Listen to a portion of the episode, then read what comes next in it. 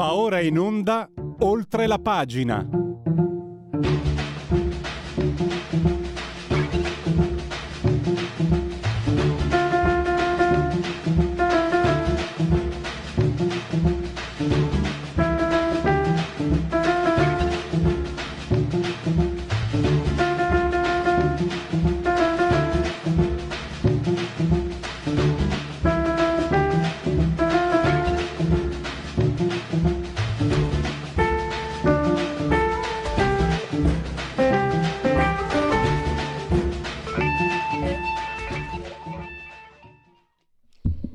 Radio Libertà Oltre la pagina. È partita la caccia grossa, eh, San Giuliano, Faccia, Bodi, Roccella, Venezi, eh, sembra che abbiano fatto dei crimini contro l'umanità, eh, poi vai a vedere qualche dichiarazione magari che può, che poteva anche non starci, eh.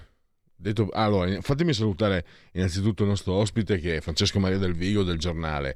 Ciao Francesco, buongiorno. Grazie per essere qui con noi. Buongiorno e grazie per l'invito. Allora, lo so, sì, lo, io lo specifico sempre che non si sa mai, qualche nuovo ascoltatore sono di parte. Per me un ministro della Repubblica che perde tempo a leggere i libracci dello strega l'avrei licenziato. Ma poi c'è, abbiamo... un florilegio, se ne è occupato ieri proprio Francesco sulle pagine del Giornale, no? Questa caccia grossa in versione woke, eh, pensiero woke antifa. Eh, Roccella, il ministro Roccella, non ha detto niente. è, è stata fulminata per, per essere stata zitta su un caso anche molto delicato. E, e poi addirittura il caso paradossale di Beatrice Venezi, che di fatti, Francesco, partiamo dalla risposta. Io credo che dovremmo farla un po' nostra, ma sto, mi prendo troppe confidenze. Venezi ha queste dodici associazioni che hanno chiesto di non farle dirigere al concerto di Capodanno a Nizza, eh, perché l'hanno accusata di fascismo. Ah, letteralmente c'è un tweet suo: teste di cazzo, il talento non si piegherà mai davanti a dei miserabili. Aggiungo io ovazione. E la risposta di Beatrice Venezi, che comunque è sostenuta anche da una professionalità pazzesca, incredibile, è una, è una fuoriclasse, quindi se lo può anche permettere. Ma è da lì che, da lì che forse eh, chi non è di sinistra dovrebbe partire. Non ti curare di loro, ma insulta e passa. Sono d'accordissimo. No, la, la reazione di Beatrice Venezi è da incorniciare, perché queste dodici associazioni francesi, cioè, eh, si sono messe a boicottare il fatto che a Beatrice Venezi fosse stata affidata la conduzione, cioè la direzione, è una direttrice, un direttore, anzi un direttore d'orchestra di fama internazionale che gira al mondo. In nessuna parte del mondo era successa una cosa del genere. Succede a Nizza, succede in Francia. Dicono: lei non può suonare ai concerti, di dirigere i concerti di Capodanno e di Natale di duemilaventidue duemilaventitré. Per quale motivo? Perché è una neofascista, per la sua colpa essere consigliera musicale del governo. Allora ha ragione lei, sono dodici situazioni di teste di cazzo, cioè di, di miserabili fuori dal mondo, ma soprattutto, cioè, di persone che sono associazioni culturali. Associazione culturale, secondo me, deve essere aggiungere una voce al coro, non mozzare lingue, non tappare le voci.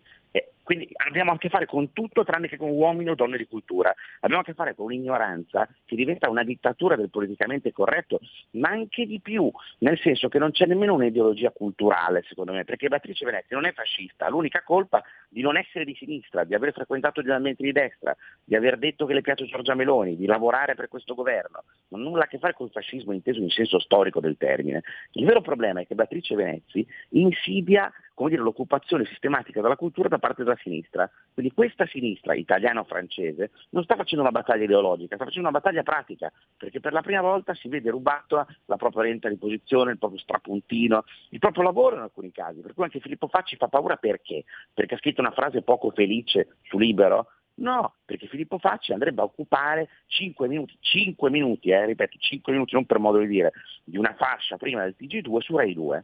Apriti cielo, può essere che uno non di sinistra, anzi dichiaratamente anti di sinistra, ripeto, pur non essendo Facci incasellabile, perché Facci è tutto fuorché di destra, un anarchico libertario, un anarchico di destra probabilmente, ma non si può intendere di destra in senso tradizionale, eppure nemmeno Facci va bene, perché Facci ha avuto un'uscita poco felice sul caso La Russa e quindi va boicottato, così come ieri i giornalisti di Rai News ventiquattro hanno boicottato insieme al C D R il direttore Petrecca di News ventiquattro, colpevole secondo loro di censurare le notizie. No, il problema è che la Rai è stata considerata per troppi anni una vandea, l'ultimo, eh, l'ultimo, l'ultima ridotta totalmente di proprietà della sinistra, per cui chiunque non fosse di sinistra non poteva entrarci, è questo il discorso, non aveva la carta di circolazione, non aveva la patente, era una zona a traffico limitato chiusa a tutti gli altri. Come dire, questo mondo culturale che per anni è stato chiuso, blindato, adesso istericamente, come un bambino a cui hanno rubato il pallone, batte i piedi e dice no, non vogliamo quelli di destra, perché sono spaventati dalla cultura del diverso, e questa è la cosa che mi fa impressione, cioè i, i, i vessilliferi, i pretoriani, che hanno sempre eh, fatto, come dire, della priorità l'amore per l'accoglienza, per il diverso, per l'altro, in verità lo detestano, perché appena vedono qualcuno di diverso da loro, vogliono mozzargli la lingua e farlo stare a casa e evitargli di lavorare. Francesco, eh, ecco. Io vado più magari nel, nel concreto, ricordando, per colpa mia sono un po' di mesi che non ci sentiamo, ma mi ricordo Belli Ciao, titolo favoloso, sì, del giornale, e tutto era occupato proprio di questa schiera che vedeva uh, a fine settembre la poltrona traballagli. Si è verificato quello che avevi detto, ecco, alla fine quello che hai detto te è, eh, a livello concettuale è quello che vediamo, assoluto, ma c'è, ci sono anche dei motivi magari meno confessabili, amor, amor di poltrona, amor di, di gettone, cioè loro sono quelli che hanno Saviano che dà della bastarda e tutto passa in cavalleria, hanno Marco da Milano che, be- che beccano duecentomila euro per-, per due minuti fatti male, e sappiamo benissimo chi è Marco da Milano, è quello che aveva lanciato eh, Tizian, che si era messo d'accordo con quell'avvocato che aveva imbastito quella, quella, quella falso scoop dei, dei, dei, dei, dei, me- dei milioni russi eccetera eccetera, eppure prendono soldi nostri. Ecco, alla fine tutto questo fi- questa fibrillazione è anche perché sono soldini eh, quelli lì, non sono... Non sono... Eh sì, ma infatti, secondo me, oltre ad essere una, una storia ideologica, sarebbe innalzarlo eccessivamente, non è nemmeno una storia di antifascismo perché, o di resistenza, perché presupporrebbe che ci fosse un ritorno del fascismo. L'unica cosa di, di, veramente di irresistibile che trovano loro nel loro conto corrente è la difesa del loro I B A N, e per anni, cioè, è stato assolutamente innaffiato il, conto, il loro conto corrente con i soldi pubblici, perché ricordiamoci le puntate di Anno Zero Di, di, di, di Santoro, cioè gli attacchi vergognosi che facevano nei confronti del governo Berlusconi, portavano persone assolutamente di alcuna fiducia in, in, in televisione a sputtanare il governo e Silvio Berlusconi con accuse indecorose quali quelle di mafia, e poi venivano condannati quelli che erano a dire queste cose in televisione. Tutto questo con soldi pubblici, nessuno si scandalizzava, cioè sembrava normale utilizzare la Rai come un'arma politica dell'opposizione contro il governo, loro l'hanno occupata sia all'opposizione che al governo. Adesso non è in atto, come avrebbero fatto loro, una sostituzione etnica, perché vedendo i palinsesti della Rai, tutti quelli di sinistra che lavoravano lì sono rimasti, gli altri se ne sono andati. Fabio Fazio se n'è andato automartirizzandosi per andare a prendere ancora più soldi. Lucia Annunziata, uguale, neanche a Berlinguer, se n'è andata lei, nessuno è stato licenziato, assolutamente nessuno. Non tolleravano l'idea magari di non poter, come dire, fare esattamente, occupare esattamente lo stesso spazio nel palinsesto che avevano, o di essere totalmente intoccabili. Ma sono toccabili tutti sul posto di lavoro nelle aziende normali, non nelle aziende come la Rai, statali, che evidentemente loro pensavano totalmente utilizzabili dalla sinistra per i fatti loro, quindi che nessuno avrebbe mai potuto, come dire, nemmeno dire di back. Ecco, questo, la, una protervia tale che si dimostra con questi atteggiamenti, ripeto, da finto martire, perché nessuno è stato cacciato dalla Rai, sono, sono tutti andati autonomamente, e siccome l'Italia è un, è un paese liberale, spesso dove sono andati da media, se sta prendendo ancora più soldi, in alcuni casi da Cairo, grazie alla libertà di mercato assicurata non certo dalla loro ideologia. Eh, Francesco, eh, tra l'altro appunto aggiungo, eh, io sono, sono allora, premesso che io preferirei spenderli in medicine che vedermeli rubare nel canone, perché francamente la Rai è, io ho, sono d'accordissimo, lo dico, il canone è un lo dico, è, un, è una mia posizione personale. Devo anche dirti, sai cosa Francesco, che se la Rai si limitasse a fare Rai Storia, che già comunque è infarcita di gente che viene da, dalla sinistra, ma però è fatta comunque in un certo modo, gli, gli darei anche quei soldini lì, ma vedere tutto quell'ambaradan orrendo, ecco appunto volevo arrivare, cioè aggi- mi aggiungo, mi accodo a quello che dicevi, sono anni e anni e anni che eh, quelli che lavorano per Repubblica, L'Espresso, il gruppo Gedi eccetera eccetera hanno il secondo lavoro che probabilmente gli rende ancora più del primo con i soldi nostri, francamente anche questo basta. Sì, per anni è stata una partita di giro, per cui vuol dire una mano lava l'altra, e di conseguenza tutti quelli che facevano parte di un certo salotto, di una certa cricca, di una certa lobby culturale tra virgolette, perché ripeto il culturale c'era veramente poco, eh, si aiutavano reciprocamente, cioè si facevano, quelli della Rai si facevano collaborare sui giornali di determinati gruppi e quelli di determinati gruppi ne davano ospiti gettonati in molti programmi della Rai, tutto col fine di dire sempre le solite cose, attaccare la solita parte. Ecco, questo probabilmente è un carrozzone che così non andrà avanti.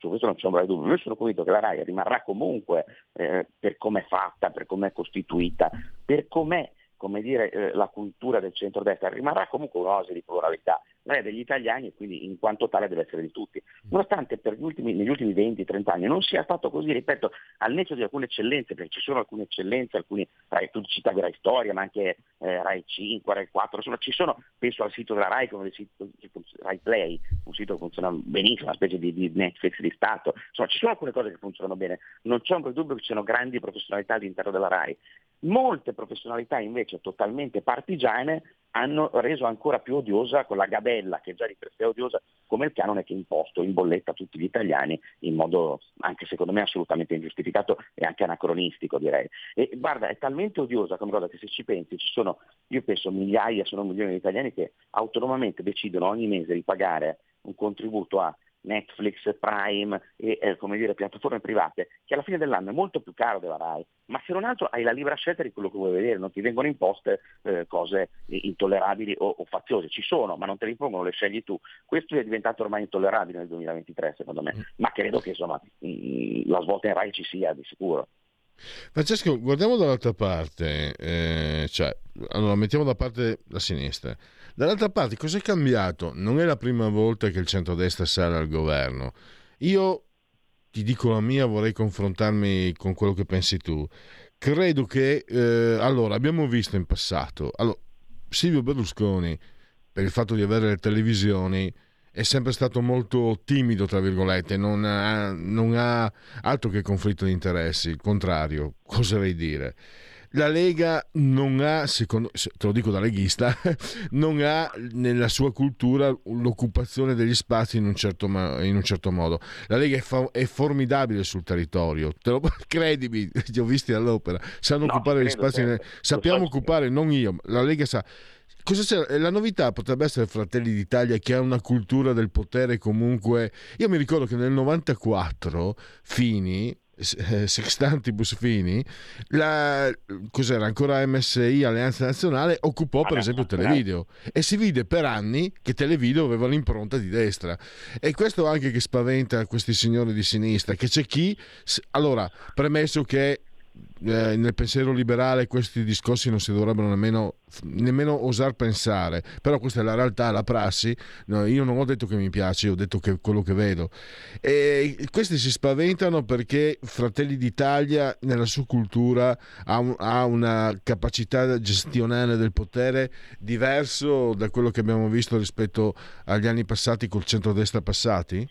Ma secondo me sì, nel senso che, eh, ti ripeto, come dicevamo prima, io non credo che questo governo, né Fratelli d'Italia, né la Lega, né Forza Italia abbiano la, non la forza, perché potrebbero avercela, ma la volontà di fare quella che possiamo chiamare in modo brutale una sostituzione etnica. Però sicuramente questo governo vuole dare, anche come per il larghissimo mandato popolare che ha avuto, vuole lasciare un imprinting eh, assolutamente identitario. Ecco, da questo punto di vista Fratelli d'Italia ha una tradizione culturale Eh, che affonda le radici in Alleanza Nazionale, prima ancora nel Movimento Sociale, che è piuttosto, come dire, pervasiva. per cui si hanno sia i nomi che gli strumenti, anche la forza e la voglia di occupare tutti i posti siccome, di potere che, che è giusto che occupino, e in questo caso la sinistra grida a uno spoil system che ha sempre fatto, ma io credo che sia anche giusto, ripeto in forma moderata, quindi stiamo parlando, cioè, cambiare le persone giuste e dare l'impronta giusta, è giusto anche nei confronti degli elettori, perché se gli elettori che come dicevamo prima pagano questo maledetto canone, vedono che poi alla RAI si trovano sempre le stesse persone che dicono le stesse cose, che attaccano il governo e di conseguenza attaccano la maggioranza degli italiani, perché se gli azionisti della RAI, di fatto siamo noi in quanti italiani, e la maggioranza degli italiani ha votato il centrodestra, evidentemente la RAI non può essere quella eh, di sempre di Telecabul, ci deve essere un cambiamento, ci deve essere come dire mh, un, un, un vago riposizionamento, ma non dal punto di vista cioè, dello schieramento ideologico plastico, palese e palmare, eh, come cambiamento di clima, anche di facce. C'era una RAI che era ingessata su alcuni modelli, su alcuni personaggi che rappresentavano un'era ormai passata, personaggi che hanno spontaneamente, ripetiamo, ritrovato una collocazione ancora più premiante dal punto di vista economico in altre televisioni, quindi non ci vedo assolutamente nulla di male, non è stata un'occupazione violenta, non, è stato un, non ci sono stati licenziamenti, è stato semplicemente un dire adesso la RAI la cambiamo a modo nostro, come ci pare, poi vedremo che RAI faranno, magari ci risentiamo fra sei mesi dopo che abbiamo visto i, l'efficacia dei nuovi palestrati e diciamo Madonna cosa hanno combinato, ecco potrebbe anche essere così, e con l'onestà intellettuale che spero ci contraddistingua, parlo per me, su YouTube non ci sono dubbi, diremo questa cosa, io spero di, di, che non, non sarà opportuno dirla, però saremo anche pronti a farlo, non è questo che ci spaventa, però era giusto, era giusto siccome dare un segnale di cambiamento, di rottura e di discontinuità, altrimenti cosa servono i governi nuovi, cosa serve andare a votare, insomma, bisognava farlo. Mi fanno ridere quelli che adesso si strappano i capelli come se non fosse mai accaduto, è accaduto, è accaduto anche molto di peggio, ma penso, adesso faccio solo un esempio, uno a cui è stato chiuso il programma, eh, Nicola Porro, ti ricordi che conduceva Virus su Rai due, il governo sì. Renzi gli ha chiuso il programma, ma non mi pare che ci siano state mobilitazioni in piazza o che lo stesso Nicola si sia strappato i capelli, per quale motivo? Perché sono cose che succedono, funziona, funziona così, giusto, sbagliato, funziona così, non mi pare che siano successe cose di questo tipo, cioè che ho torto collo abbiano chiuso le trasmissioni, al massimo hanno legittimamente spostato una persona dal, dalla prima serata di Rai uno al pomeriggio di Rai tre, ecco ci sono stati spostamenti di questo genere, ma sono cose normali che tutte le carriere lavorative eh, debbono prevedere. Tra l'altro, Francesco, io ricordo grosso modo più o meno nello stesso periodo. Nicola Porro, ottimi ascolti, programma chiuso. E quello che oggi è direttore della Stampa, che era vice direttore di Repubblica, ascolti pessimi, seicentomila euro l'anno, ed è rimasto lì, credo, due anni. Non ricordo più il cognome di questo splendido campione.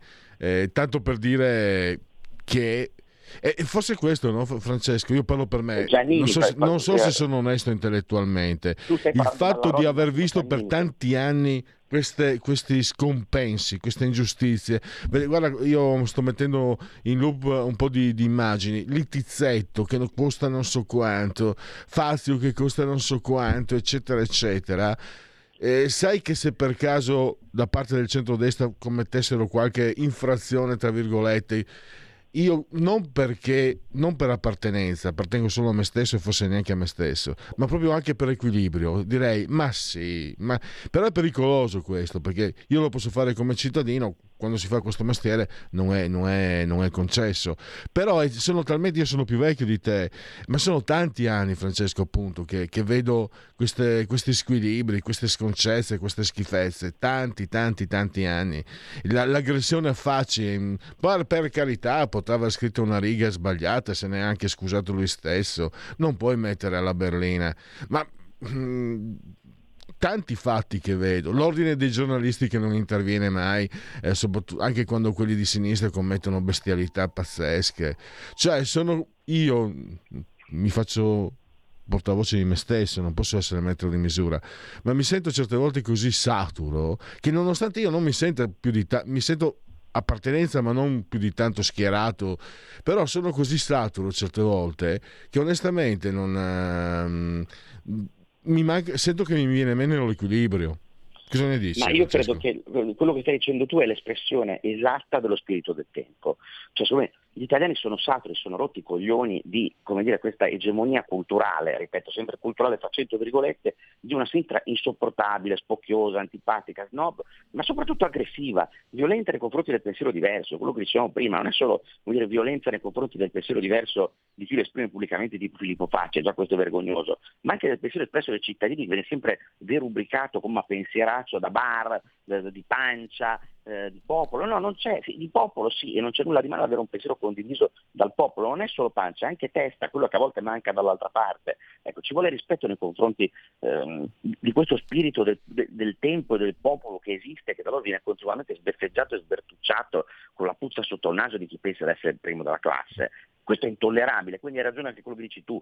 Dovesse esserci qualche svalutatura, io sono convinto che verrebbe perdonata, perché sono passati così tanti anni di compressione eh, da parte della sinistra che adesso anche qualche svalutatura da parte della destra potrebbe venire tollerata, su questo non c'è un breve dubbio.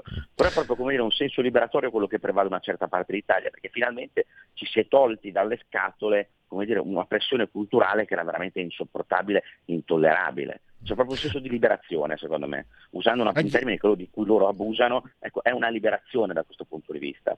Anche perché, Francesco, non devo essere io a parlare, ma per spiegarmi, eh, per cercare, mi conosco.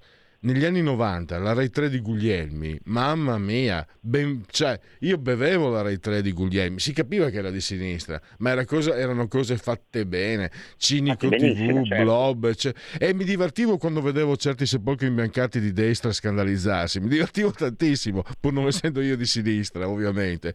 Cioè, voglio dire che insieme all'occupazione è che sono scarsi. Roberto Saviano non può essere un intellettuale di riferimento, parliamoci chiaro, scrive anche male.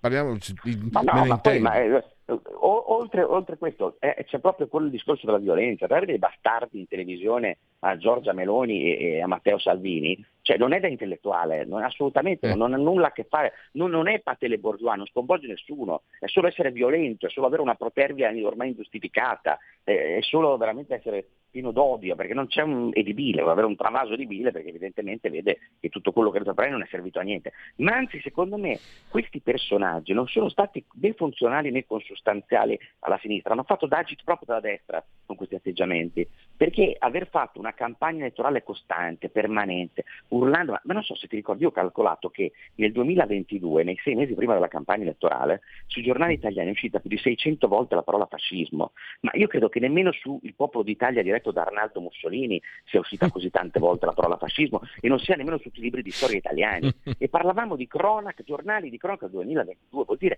prendere per il culo i propri lettori, dicendo che di lì a poco ci sarebbero state probabilmente le squadracce nere con la gente che saltava nei cerchi infuocati, l'olio di riccio nei manganelli. Ma gli italiani non sono degli imbecilli, hanno capito che era, to- era un'operazione totalmente idiota, stupida e fallimentare per terrorizzare i cittadini dicendo guardate che arriva della gente pericolosissima. Non ci è caduto nessuno, e questo ha dimostrato non solo che gli italiani, come sappiamo, non sono stupidi, ma che gli stupidi sono quelli che pensano che gli italiani siano degli stupidi, perché vivendo nelle loro torri d'avorio non sanno nemmeno con chi stanno parlando e con chi hanno a che fare, e toccano ormai, a differenza di una volta, anche i tasti sbagliati della tastiera, perché non sanno più quali sono le onde in cui captare la volontà popolare. Il picco del fascismo non c'è, fortunatamente, è una balla, non esiste. Hanno sbandierato questa cosa per, per mesi e per anni, peraltro sputando l'Italia all'estero. Non so se ti ricordi che c'era anche una campagna internazionale, perché questi sono quelli che poi vanno a insufflare i giornali esteri per poi dire vedete all'estero cosa dicono, quando sono loro che gliel'hanno fatto capire, eh, gliel'hanno fatto dire praticamente. Come nel caso Venezi, il caso Venezi. Sì, perché poi c'è la follia di, del provincialismo finto internazionalista di sinistra è pensare che per capire quello che succede in Italia deve andare a leggere la stampa francese o inglese, dove non capiscono assolutamente un tubo di quello che succede qui da noi. Eh, certo. E quindi questo è il risultato di questi pseudo-intellettuali, cioè aver lavorato di fatto per la parte opposta. Poi ripeto, siccome noi eh, giustamente rispettiamo il lavoro di tutti, tutti continueranno a lavorare. Magari è giusto che in questo momento non lo facciano con i soldi dello Stato, ma con i soldi di qualche privato che ha deciso di pagarli legittimamente e lautamente. E con questo possiamo concludere, anche perché abbiamo sforato i tempi. Ti ringrazio, è volato il tempo. Grazie a Francesco Maria del Vigo del Giornale. Grazie, Grazie davvero, mille, risentirci presto. Grazie, a presto. I film sono sogni che non dimenticherai mai, Che genere di film faremo? Movie Time, la magia del cinema. Ogni sabato, dalle ore sedici. Qual è stata la tua parte preferita? Radio Libertà, la tua radio. È impossibile. Solo se pensi che lo sia. Non è meraviglioso? Stai ascoltando Radio Libertà. La tua voce libera, senza filtri né censura. La tua radio.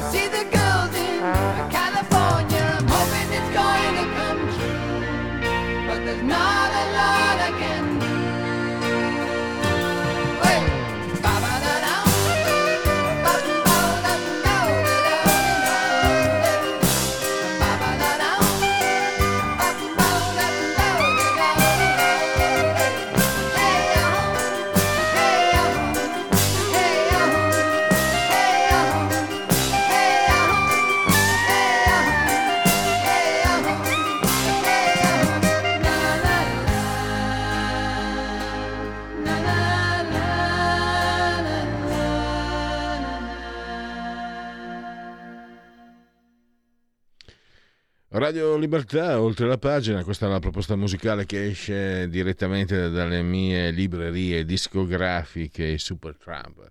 Siamo molto lontani nel tempo, ma direi che ci possono stare sempre e comunque.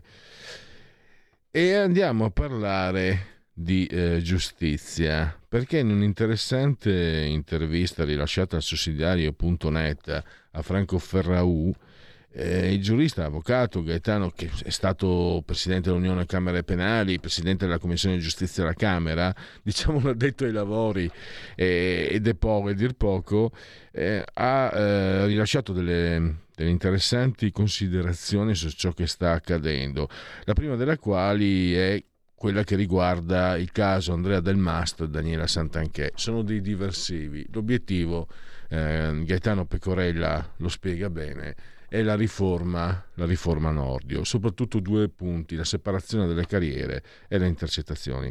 Gaetano Pecorella ha accettato il nostro invito, quindi sono veramente contento che sia ai nostri microfoni, gli do il benvenuto e grazie davvero, avvocato, eh, per essere qui con noi. Grazie a voi e buongiorno a tutti. Allora, partiamo da perché eh, tanto timore. Lei spiega anche mh, dà delle considerazioni tecniche. Per esempio, mia, eh, io non la conoscevo questa situazione, perdoni l'ignoranza, la separazione delle carriere comporterebbe la possibilità per i P M addirittura di, di, di, di, di indagare i giudici e quindi di intaccarne la carriera, quindi potrebbero diventare pericolosi. È, un, è una cosa che ho letto.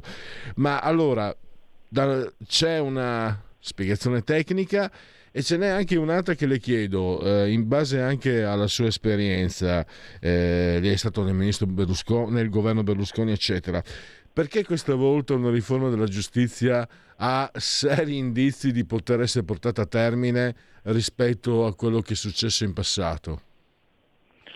Ma eh, anzitutto perché il, l'attuale ministro della giustizia è un tecnico di alto profilo, ex magistrato, e come magistrato è sempre stato molto apprezzato e rispettato, quindi eh, non solo, ma è anche un, uh, un politico a modo suo, perché non ha mai fatto politica attiva e quindi è deciso a portare avanti quelle che ritiene riforme tecnicamente valide e anche politicamente fondate, eh, soprattutto quella della separazione delle carriere, perché è una riforma richiesta dall'articolo, dal nuovo, dal nuovo oramai si fa per dire centoundici della Costituzione, che prevede che eh, ci sia il giudice terzo e imparziale e vi sia la parità delle parti, il che non è possibile finché il pubblico ministero Eh, costituisce un, come dire, un soggetto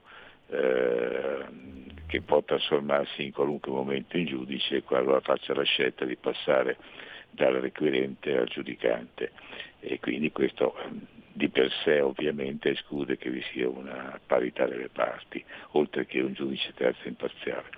Quindi eh, considerato tutto ciò, eh, la riforma Nordio può essere portato in porto sia perché c'è una maggioranza in grado di sostenerla e di approvarla, eh, sia perché c'è un ministro deciso a farlo e che ha sempre sostenuto nella, in passato che la separazione delle carriere andava fatta, perché appunto è eh, l'unica forma compatibile con il processo accusatorio che è stato introdotto in Costituzione con l'articolo centoundici, come stavo ricordando. Tanto, curiosamente, quando ci sono le celebrazioni eh, su Giovanni Falcone, nessuno si ricorda che Falcone era eh, un fautore della separazione delle carriere. Sto parlando quindi di oltre trenta anni fa. Il caso del Delmastro e Santanchè, ehm, avvocato, lei dice che non sono, lei spiega che non si tratta poi di, di queste situazioni. Allora, c'è il caso, il caso La Russa eh, è a parte, e poi, come scrive lei, se accetti di mettere il presidente del Senato, uno che si imbottisce le stanze di, bus, di busti del, del Duce, eh, purtroppo eh, mi lasci dire, me lo lasci dire, purtroppo devi accettare, puoi accettare anche eh, situazioni un po' così. Ma le, lei spiega, eh, Daniela Santanchè, la questione della bancarotta non è, dice, per quanto possa giornalisticamente sembrare qualcosa di mh, terrificante, in realtà è um, materia quotidiana per, per, le, per uh, i tribunali, e addirittura per quanto riguarda Andrea Delmastro la procedura richiesta mi sembra sia quella più conveniente per far uscire Delmastro dagli, dagli indagati, se non ho capito male. Quindi mh, sono due casi che hanno molto meno peso dal punto di vista eh, penale, dal punto di vista del stretto della giustizia, mi sembra. Ma guardi, io non conosco naturalmente eh, gli atti, per cui posso giudicare soltanto sugli elementi che lei stesso ha ricordato. Quando c'è una, un fallimento, spesso accade che il fallimento comporti poi un'indagine penale eh, per la ipotesi di bancarotta. Eh, ci sono molte ipotesi, che può essere il falso in bilancio, può essere eh, il fatto che alcuni investimenti sono stati fatti in modo scriteriato. Io non so di che cosa sia esattamente accusato, accusata la, la, la ministra, ma eh, direi che è normale di fronte al fatto che in sede civile viene aperto un fallimento. Questo comporta anche su segnalazione, di solito su segnalazione del curatore fallimentare, comporta che poi si apra un procedimento penale, il quale poi avrà la sua storia e ci saranno gli accertamenti tecnici, ci sarà un processo e il quale deciderà, per cui io non credo che si possa collegare questo eh, episodio, questa imputazione a un'attività persecutoria da parte della magistratura.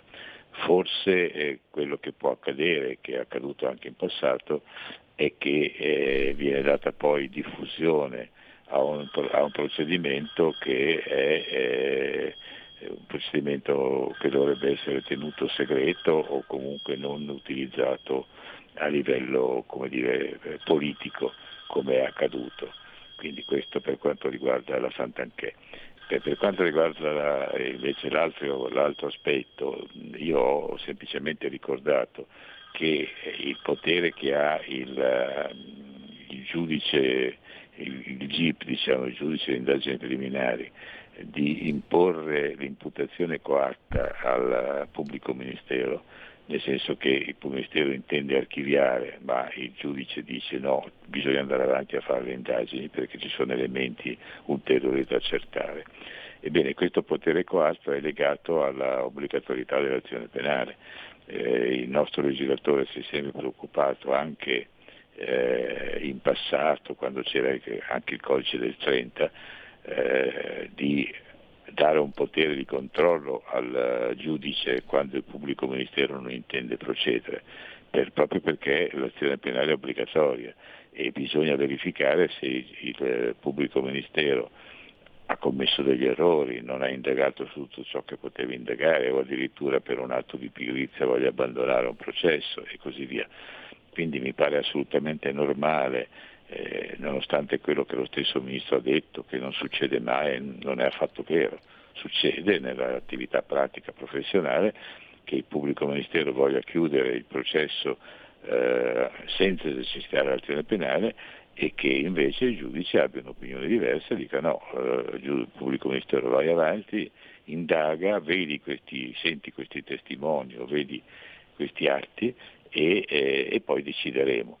Quindi anche questo non, non, non ritengo di doverlo considerare un'aggressione politica, a meno che, ma questo lo può decidere solo chi conosce bene gli atti, eh, l'iniziativa del giudice di chiedere imputazione coatta sia sbagliata, perché in realtà eh, già tutti gli accertamenti sono stati fatti e tutti gli accertamenti portavano a dover chiudere il processo in quel momento. Ah, però questa è una valutazione di merito che io non posso fare, naturalmente. E in, in base alla sua esperienza le chiedo, eh, Giorgia Meloni dice una parte della magistratura ha scelto di fare l'opposizione, è una dichiarazione doverosa, un warning, o forse era meglio avere un atteggiamento più prudente in base anche a quello che lei ha visto in prima persona? Ma guardi, il una parte della magistratura, ma forse più che una parte, perché eh, l'opposizione la sta facendo il presidente dell'A N M che rappresenta tutti i magistrati, eh, fa opposizione, ma non per questi singoli processi che secondo me vanno valutati per quello che sono.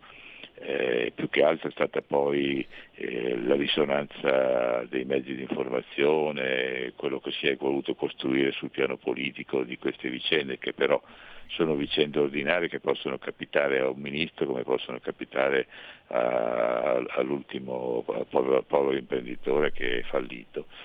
Eh, l'opposizione vera è quella che è stata fatta eh, con documenti, con prese di posizione, eh, contro le riforme che vuol fare, questa, che vuol fare questo governo.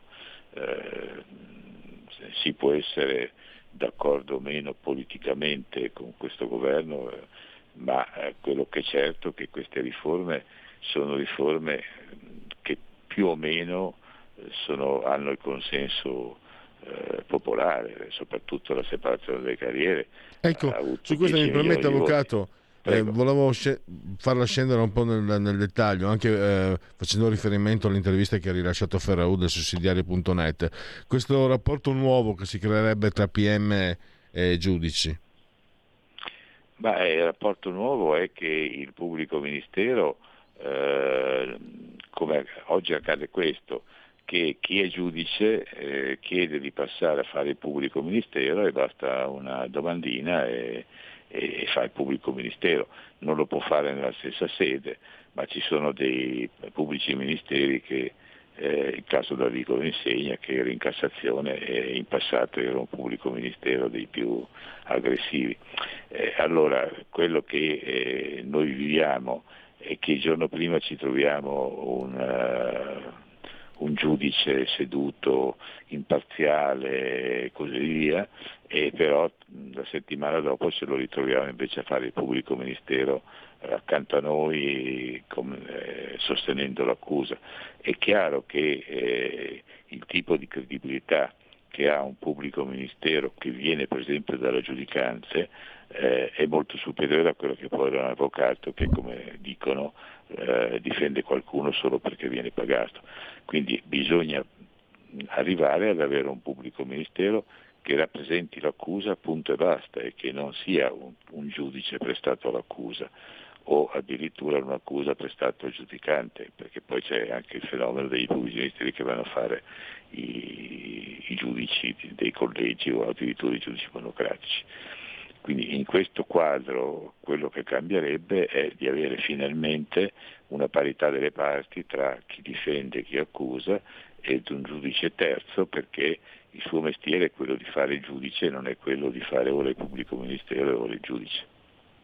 E in conclusione, eh, passando attraverso eh, la riforma ormai impossibile, la modifica impossibile all'articolo sessantotto, cioè l'immunità parlamentare è stata tolta ed è mh, praticamente impossibile tornare indietro.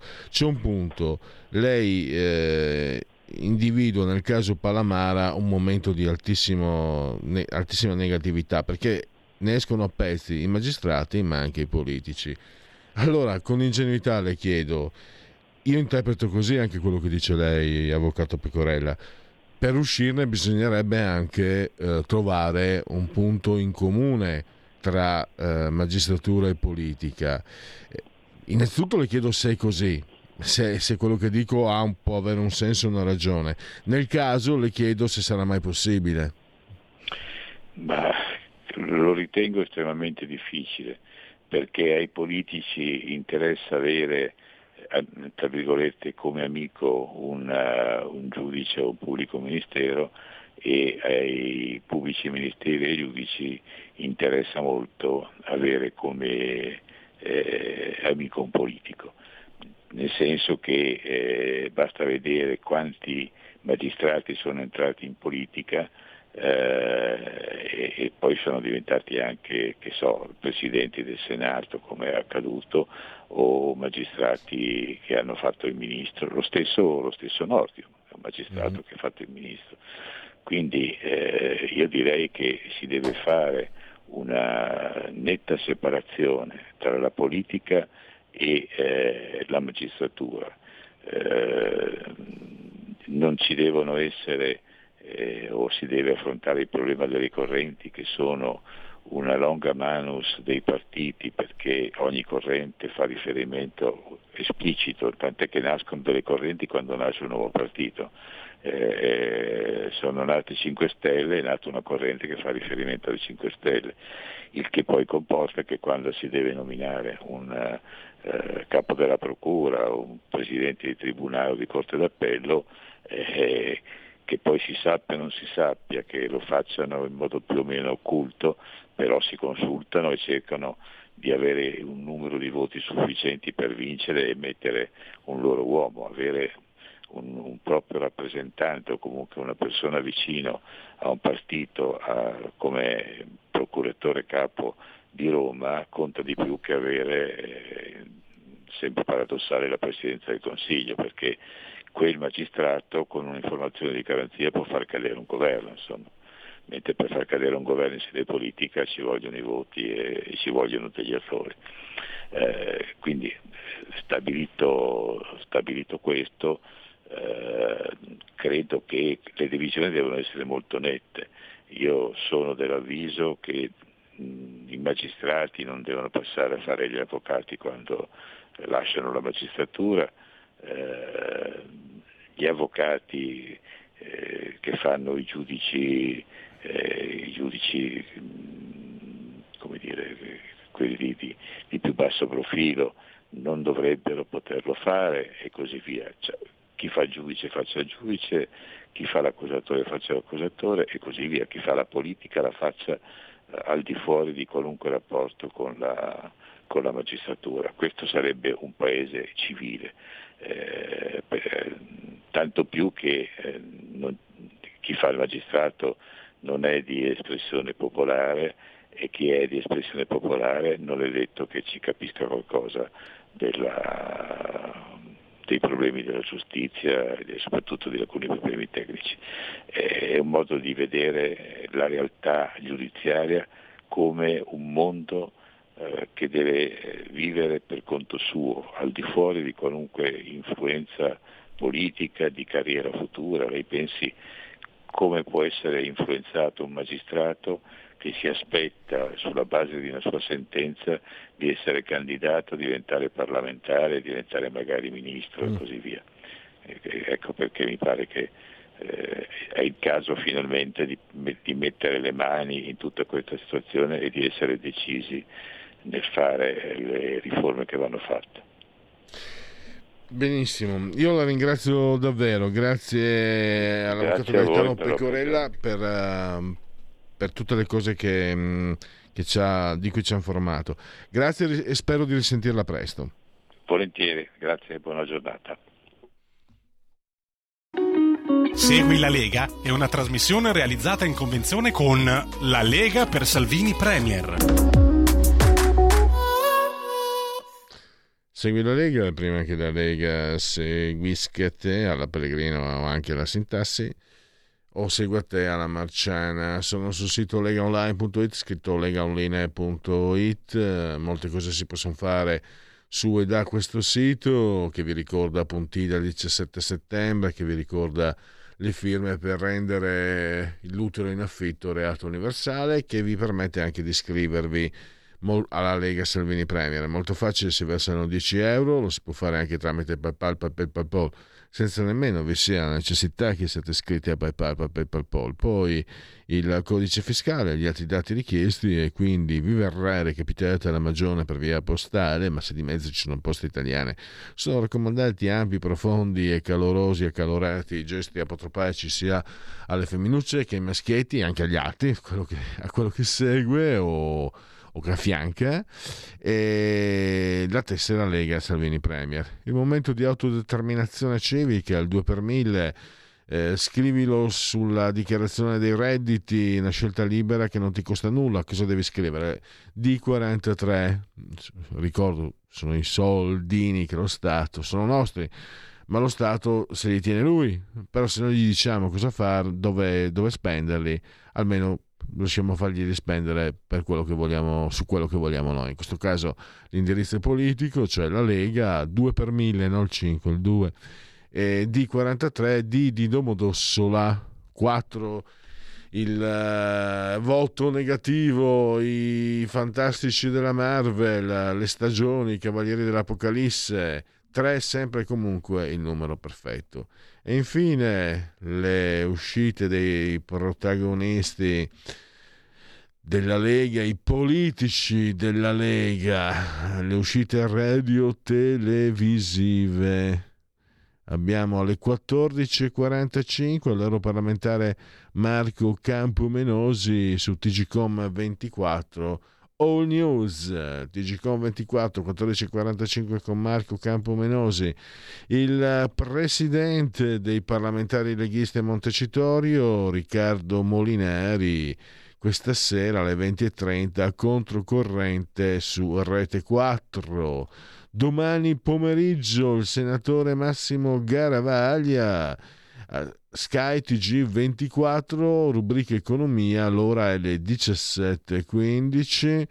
Poi ancora domani, ma domani sera alle ventidue e quindici, il sottosegretario alla, eh, all'economia Federico Freni alla sette inonda la rubrica ventidue e quindici.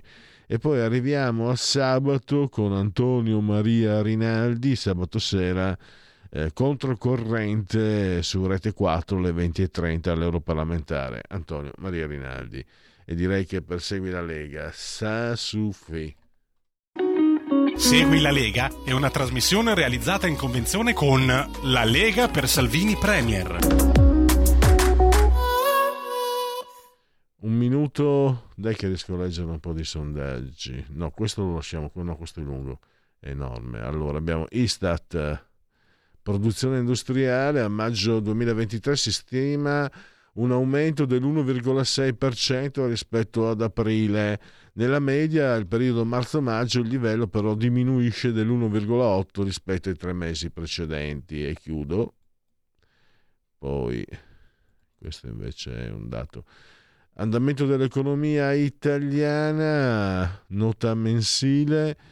Eh, l'indice è risultato in calo dell'uno virgola otto rispetto al mese, ai tre mesi precedenti. Qui si parla ancora di produzione industriale.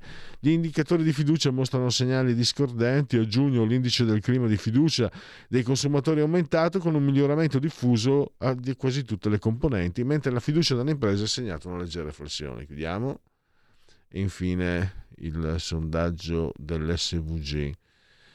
Fratelli d'Italia ventotto virgola otto, Partito Democratico venti virgola quattro, cinque Stelle quindici virgola nove, Lega dieci, tondo, il voto in condotta, Forza Italia sette virgola due e basta. Possiamo andare al time out quando sono scoccate le undici e trenta precise, precise, precise. Stai ascoltando Radio Libertà, la tua voce libera, senza filtri né censura. La tua radio.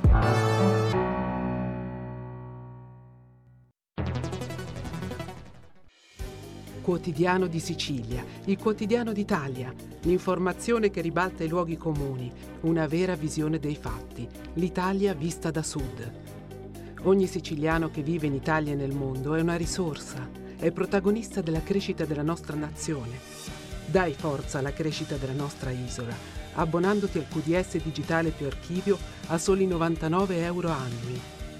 Quotidiano di Sicilia, il quotidiano d'Italia, una scelta di valore.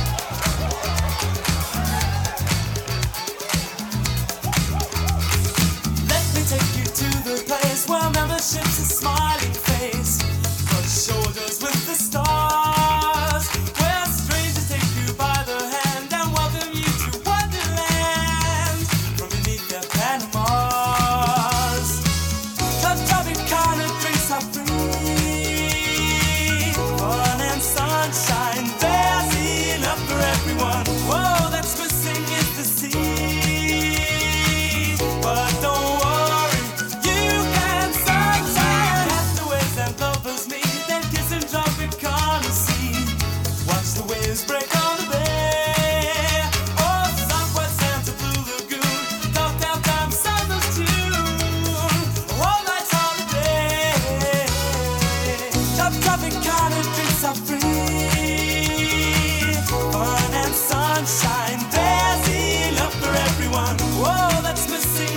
sea,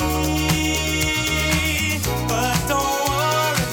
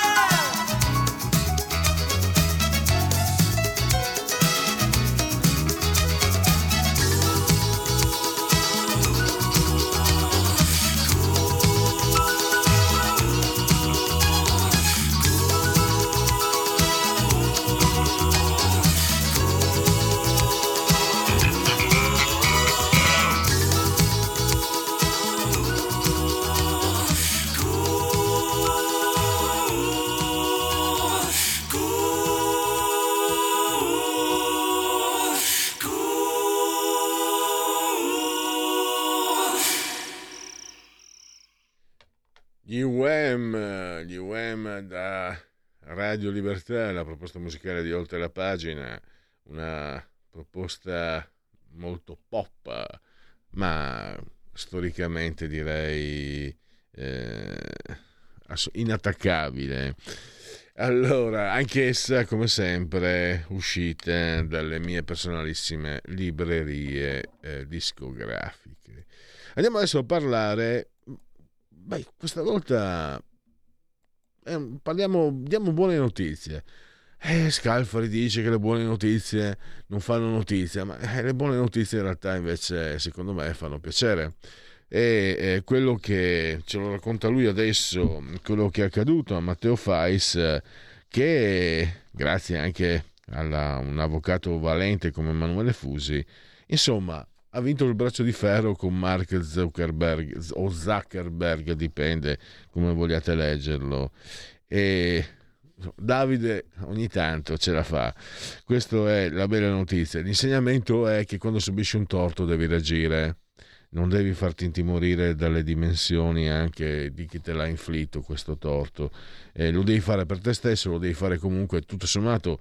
Eh, Matteo, Matteo Fais in collegamento al alternatore punto it, so che via Skype, non, io non lo vedo ma adesso lo sento, penso di sentirlo. Buongiorno. Ciao Matteo. Mi sentite? Sì, sì, adesso ti sento, perfetto. Matteo, eh, direi che, e questo anche tu stesso lo dici, no? Nel tuo editoriale che riepiloga quello che è accaduto, eh, non bisogna preoccuparsi ce la faccio o non ce la faccio. Quello che, quello che conta, quello che, che è necessario anche per se stessi, ho subito un torto, ho reagito. Perché poi se io subisco un torto e reagisco, poi non è che la sera prima di andare a dormire mi prendono i crampi allo stomaco, oh cavolo, potevo, potevo reagire, potevo fare così, potevo fare colà. No, ho subito un torto, ho reagito, eh, quello, che, quello che me l'ha inflitto magari era più forte, mi ha, mi ha, me l'ha date, perché può succedere, non è il tuo caso per fortuna, ma intanto... Intanto eh, è questo, no? Pa- partire da questo insegnamento mi sembra eh, quello che possiamo imparare dal tuo caso. La prima faccenda su cui riflettere assolutamente è la questione dell'importanza della libertà d'espressione in eh, parallelo alla, mh, alla, alla diffusione così forte dei social. Eh, Allora, n- non si può ovviamente considerare oramai questi spazi come marginali, sono fondamentali, eh, servono eh, per farsi notare e consentono anche a persone, come dire, meno note, se hanno uh, un minimo di capacità, in qualche modo di emergere, in qualche modo di Scusa, far Matteo, sentire ma, Matteo, la propria... Scusami, sì. eh, mi sono dimenticato, colpa mia. Eh, ripiloghiamo proprio lo specifico, perché quello che ti è accaduto succede anche cap- mh, spesso, ti, ha, ti avevano chiuso un profilo Facebook. Sì, no, no, no ci, ci, ci stavo, ci stavo eh, arrivando, perfetto. Questa era solo la, la premessa al discorso, ovvero il fatto, l'importanza della libertà d'espressione. Eh, io ne parlo a ragion veduta perché eh, della libertà d'espressione sui social, io ne parlo a ragion veduta perché questa a un certo punto mi è stata negata senza alcun valido motivo, se non forse a seguito di un mio articolo, una segnalazione di massa di un manipolo eh, piuttosto incattivito di femministe, le quali sono riuscite eh, così, face- così agendo a farmi chiudere il profilo. Sapevo che, mh, sapevo che con quello che scrivo e con i toni che utilizzo eh, spesso è, è facile suscitare le ire di, di qualche lettore. In quel caso sono stati molti lettori, il pezzo era proprio schizzato alle stelle e, e così sono state, e le reazioni sono state altrettanto violente. Sapevo che sarebbe successo, quindi mi ero già accordato con una persona di fiducia, che è poi il mio avvocato, cioè il dottore Emanuele Fusi, e del quale si può anche rintracciare per chi avesse bisogno l'indirizzo email sul mio articolo. Mi ero già messo d'accordo con lui e gli avevo fatto quella che io chiamo una proposta indecente, cioè gli avevo detto: ma se il gigante dovesse decidere, e deciderà nuovamente di attaccarmi, di, di silenziarmi, di cercare di zittirmi, tu te la senti di andare contro, contro Golia? E lui mi aveva detto sì, assolutamente, lo sai che per te lo faccio soprattutto per una questione di principio, perché è fondamentale di difendere la libertà di espressione di qualunque, in particolare di qualunque voce che sia antitetica a quella mainstream. E, e così abbiamo fatto e ce l'abbiamo, ci siamo riusciti. Abbiamo tenuto indietro il mio profilo.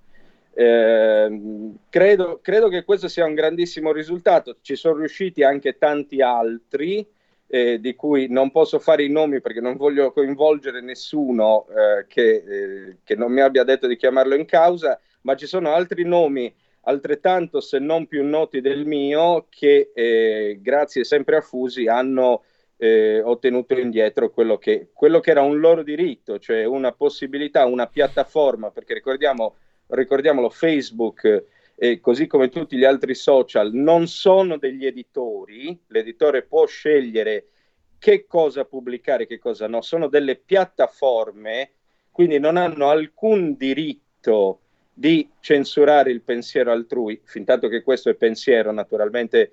È ovvio che eh, d- distinguiamo sempre bene, la diffamazione non è pensiero, non è libertà d'espressione. La diffamazione sono insulti e calunnie gratuite mosse all'indirizzo di qualcuno, e quelle vanno anch'esse combattute nelle sedi opportune. Ma la libertà d'espressione che queste piattaforme devono garantire è qualcosa di fondamentale oggi come oggi, e per questa bisogna combattere. Io mi ero detto appunto che eh, non, non era possibile da parte mia venire meno a, a questo principio, che è un principio che ho sempre difeso come sacrosanto. Quindi io per primo non potevo tirarmi indietro di fronte alla cosa e non l'ho fatto. Ho combattuto per riottenere quello che era legittimamente mio, cioè la mia possibilità di esprimermi liberamente, fin tanto che non vado a danneggiare la reputazione di alcuno. Questo, questo direi che, che è sacrosanto ed è qualcosa per cui tutti dovremmo combattere, ma non fosse altro perché se nessuno si assume l'onere di questa sfida...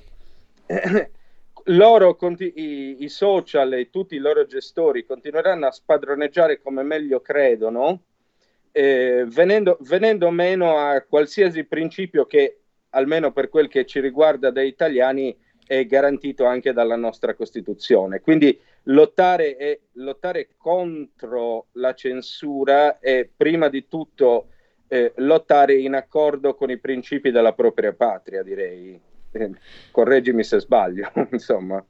Sì, eh, una cosa volevo anche ehm, volevo introdurre eh, la, la parola gratis, quanto è pericolosa. eh, mi, è, mi è stato riportato tempo fa una frase dalla Silicon Valley: se è gratis e stai attento, quel prodotto potresti essere tu. E mentre ascoltavo la tua ricostruzione ho pensato, se io parlo al telefono, non è che la compagnia telefonica alla quale sono eh, abbonato, a parte che non deve, io posso dire in privato, posso dire quello che voglio.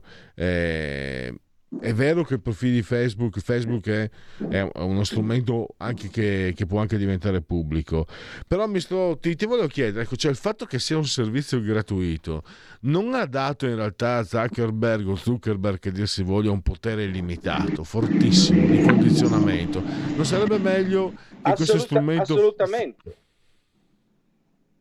assolutamente prego, prego. Gli ha dato un potere fortissimo, ed è proprio per questo che noi dobbiamo, come sempre si fa in una società liberale e democratica, limitare a nostra volta porno, facendo loro capire che non possono spadroneggiare. Questo è fondamentale. E eh, rispetto alla, alla questione del gratuito che giustamente tu sollevavi, è una, è una delle controaccuse che abbiamo mosso noi a Facebook, cioè E quello che sosteneva il mio avvocato era proprio: Fais, con tutte le interazioni che si porta dietro, eh, non può, non può che costituire per voi un qualcosa di positivo, quindi non, eh, non, non vi è, eh, quindi casomai siete voi in debito nei suoi confronti, perché lui e, e come tanti altri, ovviamente no, non solo io, e non volevo, come dire, attribuirmi tanta importanza, ma lui come tanti altri che smuovono così tanto il, il mondo social, eh, sono persone che voi dovreste ringraziare e non censurare, perché è grazie a gente come lui che voi fate i soldi e che vi garantite un potere che, del quale in questo caso state ampiamente abusando, e in modo del tutto, eh, del tutto arbitrario e discrezionale, senza che la persona in questione abbia violato chissà quale, quale principio. Certo, poi ci sono altre persone che non hanno visto restituirsi il proprio profilo perché erano state così sciocche da eh, portare avanti campagne di proselitismo in, in favore di, di regimi, eh, per fortuna oramai morti e sepolti, come il fascismo e il nazismo, e, e allora il profilo non è stato eh, restituito perché avevano violato degli standard, effettivamente, cioè avevano, avevano fatto pubblicità, proselitismo per qualcosa su cui non si può fare eh, per accordo con, eh, con Facebook stesso. Eh, non si può fare pubblicità. E poi naturalmente anche qui ci sarebbe da aprire una parentesi, perché ci sono invece persone che difendono eh, prin- eh, regimi sanguinari eh, sempre dalle, dalle loro pagine social, eh, nessuno li censura, nessuno li silenzia, eh, però sicuramente, ecco, non è una buona idea difendere il nazismo e poi pretendere e la propria libertà d'espressione. Questo mi pare anche abbastanza ovvio. Assolutamente. E per quanto riguarda gli sviluppi, no? Perché rischiamo di, di rimanere prigionieri in ogni caso, no? Perché anche il fatto stesso di doversi rivolgere a un avvocato, perché magari chi usa Facebook eh, non come te, ma anche come me purtroppo, eh, per, per motivi professionali, sa cosa significhi trovarsi il profilo bloccato. È un problema, ne, ne deriva anche la qualità del lavoro e addirittura anche i guadagni possono essere compromessi. Come si fa? Eh, la domanda, ti faccio una domanda facile, facile, facile. Come si fa a uscirne? Cioè, ovviamente, chi lo, non so, non credo si possa dire adesso, ma si fa prima a cambiare fe- a cercare di cambiare Facebook anche grazie a reazioni come la tua, o è, è preferibile cercare delle alternative, pensare che possano esserci delle alternative che a quel punto renderanno, porteranno Facebook, Zuckerberg o Zuckerberg, più miti consigli, meno censore e, e, più, e più, diciamo, eh, libertà d'espressione? Allora, come ben sappiamo, i, i, in un mercato che eh, fondamentalmente si riduce a un monopolio, eh, è ovvio che il soggetto che ha in mano quel mercato spadroneggia come meglio crede, e la qualcosa, come ho già detto, non è certamente positiva. Ovviamente io auspicherei eh, la, la presenza di, di altri social altrettanto, eh, di altrettanto vasta diffusione. Eh, purtroppo eh, il problema è dirottare la gente anche su questi altri social, che non siano direttamente legati a Zuckerberg, come avviene invece nel caso, per esempio, di, di Instagram, perché sappiamo bene che Instagram, eh, come WhatsApp che, mh, e, e come Facebook sono tutti parte dello stesso patrimonio. E la, l, ci sono altre realtà, ci sono altre de- realtà eh, come in Italia esiste per esempio Sfero, che garantisce molta maggiore libertà, è creato da dei miei amici, peraltro, che saluto. Eh, de- de- c'è, ci sono, sì, ci sono queste piccole realtà che però non riescono a emergere, come c'era il, il russo eh, vu ka, mh, anche quello non ha fatto eh, granché, eh, come, come succe- non ha avuto granché successo qui in Occidente. Tra parentesi segnalo che su, su vu ka eh, la situazione era totalmente fuori controllo, cioè lì invece trionfava la propaganda nazista e, e via dicendo. eh, peraltro qualcuno, qualcuno eh, C'è, si è anche ritrovato la polizia in casa in Italia per aver pubblicato appunto eh, contenuti quali eh, Dileggio di Anna Frank o cose simili, Eh, quindi non è una buona idea sentirsi liberi eh, di, di fare i cretini su, su altre piattaforme, perché comunque questo può avere delle conseguenze sul piano legale. E la speranza, certo, comunque è che si creino altri spazi. Adesso eh, abbiamo visto che Elon Musk con Twitter, cosa che social che a me non è che piaccia tantissimo, però certo Elon Musk eh, si sta battendo furbescamente anche per garantire maggiore libertà, ma Twitter già la dava in precedenza, tant'è che tutti i pornografi erano sbarcati lì. E però ecco, sì, mh, purtroppo bisogna, bisognerebbe fare eh, qualcosa, qualcosa che a, a livello politico, qualcosa che vada oltre il gesto del singolo eh, Matteo Fais eh, in circolazione. Bisogna regolamentare le piattaforme, cioè Trump lo, Trump lo voleva fare, eh, sostenendo appunto la tesi che ho avanzato io poc'anzi, ovvero che una piattaforma deve fare la piattaforma, non può fare l'editore, non può fare per esempio quello che ha fatto con lui, cioè censurare il presidente americano, il presidente degli Stati Uniti d'America con, con la scusa che le sue parole potrebbero indurre alla violenza, cosa che peraltro non avevano minimamente, eh, no, cosa di cui no, lui non aveva minimamente intenzione con quanto scrisse, semplicemente contestava, cosa sacrosanta, Una, la sua sconfitta a livello elettorale in America, tutto lì. E io credo, ecco, che ci vorrebbe un intervento quale quello che, che Trump progettava di mettere in atto. Il problema è che poi eh, ogni singolo stato dovrebbe farlo nel, nel suo territorio, oppure dovrebbe occupa- dovrebbero occuparsene, ecco, appunto gli Stati Uniti d'America, oppure qui da noi l'Unione Europea. Bisognerebbe capire se l'Unione Europea è in grado di regolamentare eh, in, in, in uno spazio così vasto e in modo univoco eh, un sistema quale quello di Facebook, perché eh, il rischio eh, il rischio di una eh, il rischio che poi eh, Zuckerberg stesso eh, critichi questi organismi perché si vede limitato nella sua libertà di imprenditore, esiste anche questo, esiste questo paradosso assurdo, ma, ma c'è, c'è come possibilità. Però no, oramai non si, io credo che non si possa più eh, considerare tutti questi social come, come, un qual, come scrivono tanti utenti, come un qualcosa di privato. No, non è più qualcosa di privato, cioè una, una manifestazione che si svolge in uno stadio non è una festa privata, d'accordo? E comunque, come replicavo sempre io in illo tempore, anche in una casa privata, durante una festa privata, il proprietario, come abbiamo ben visto nel caso di Genovese, tanto per dirne uno, tanto per citare un caso, non è che ha libertà eh, di manovra sui corpi e la psiche altrui come meglio crede.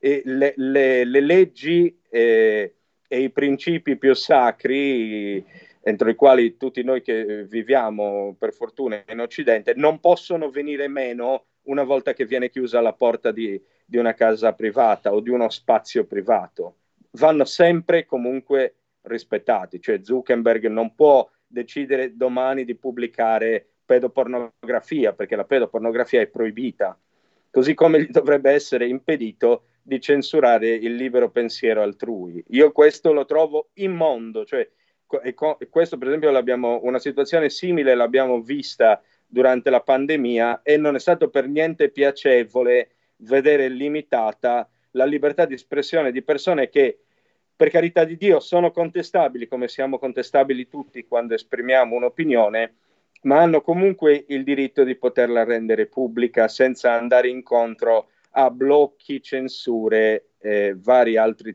tentativi di intimidazione del pensiero. Assolutamente vero, verissimo, anche perché rappresentano una pericolosissima tentazione, no?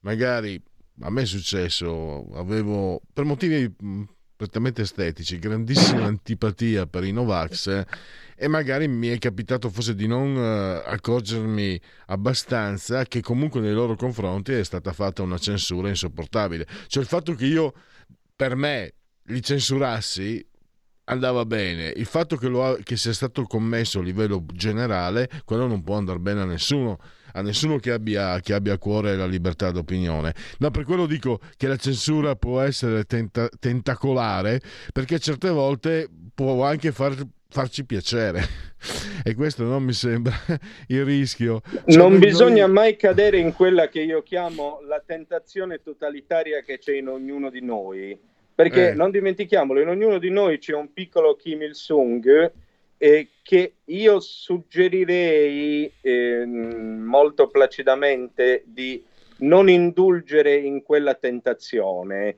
Eh, forse, forse sarebbe meglio capire che è democrazia, è libertà, che quando non mi piace quello che sta dicendo l'altro, eh, è democrazia anche permettere alla persona che non la pensa come me di esternare il suo pensiero. E la, la, grande, la grande maturità di un uomo arriva in quel momento, quando si rende conto che anche chi è diverso da lui ha comunque il diritto di esprimere la propria diversità. Penso Parole che su sante. Questo... Matteo, devo chiudere, siamo, siamo al termine. Il ritornatore punto it ha fatto esplodere la banalità. Matteo Fais, grazie, risentirci a presto. Grazie a voi, a prestissimo. Andiamo velocemente, vediamo se riesco a, a fare tutto. Uh, sono tardissimo. Un sondaggio. Osservatorio Italia, quorum, acquirente Sky T G ventiquattro, vediamo, andiamo, bypassiamo, andiamo ai partiti.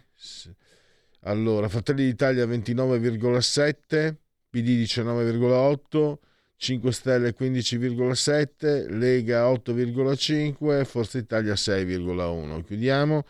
Andiamo ai genetriaci, commemorazioni e ricorrenze eh, di oggi, ventiquattro giorno di Pratile, mese del calendario repubblicano, per tutti dodici luglio, mercoledì, miarqui, anno domini duemilaventitré duemilaventitré, che dir si voglia.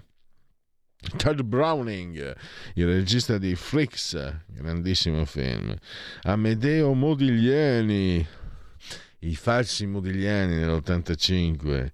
Il tuo unico dovere è salvare i tuoi sogni. Poi abbiamo Riccardo Basoalto, in arte Paolo Neruda. Solo chi ama senza speranza conosce il vero amore. Nobel millenovecentosettantuno. Thoreau, eh, filosofo, scrittore statunitense. Vendi i tuoi vestiti e tieniti i tuoi pensieri. Tiberio Mitri, grande eh, pugile del passato, triestino, eh, tutto ciò che si costruisce in una vita si può distruggere in pochi secondi. La sua storia con Fulvia Franco. Alberto Lionello, attore di famiglia milanese e di famiglia veneta, eh, scomparso nel millenovecentonovantaquattro. Poi Sandro Luporini. È lui che ha detto che libertà e partecipazione, come l'avete capita voi? No, io l'avevo capito subito, infatti l'avevo anche detto, ma vabbè. E ha specificato, no, è tutto un altro senso. C'è, ci ho perso il sonno nel vedere come è stata interpretata questa frase, che è sua, poi cantata da Gaber. Luciano Rispoli, il tappeto volante. Bill Cosby, lo scandaloso Bill Cosby. Eh, anche c'era la serie di telefilm Le spie con Robert Culp, Culp. Lo stile di Carla Fendi. Al contrabbasso Ares Tavorazzi, diceva Paolo Conte in un disco live. E Magica Berry, errori ne ho fatti un paio al minuto, ha detto Antonio Cassano. Sono, sono il primo ad aver scritto più libri di quelli che ho letto, e se non hai soldi per comprare le rose diventa amico del fioraio. Saluto sempre veramente in modo caloroso, forte forte forte forte, stringendo le Angela, Clotilde e Carmela, il signore Angela, Clotilde e Carmela. Ricordo eh, Twitch, ricordo la Radio D A B, ricordo il canale duecentocinquantadue del televisivo terrestre, digitale televisivo terrestre.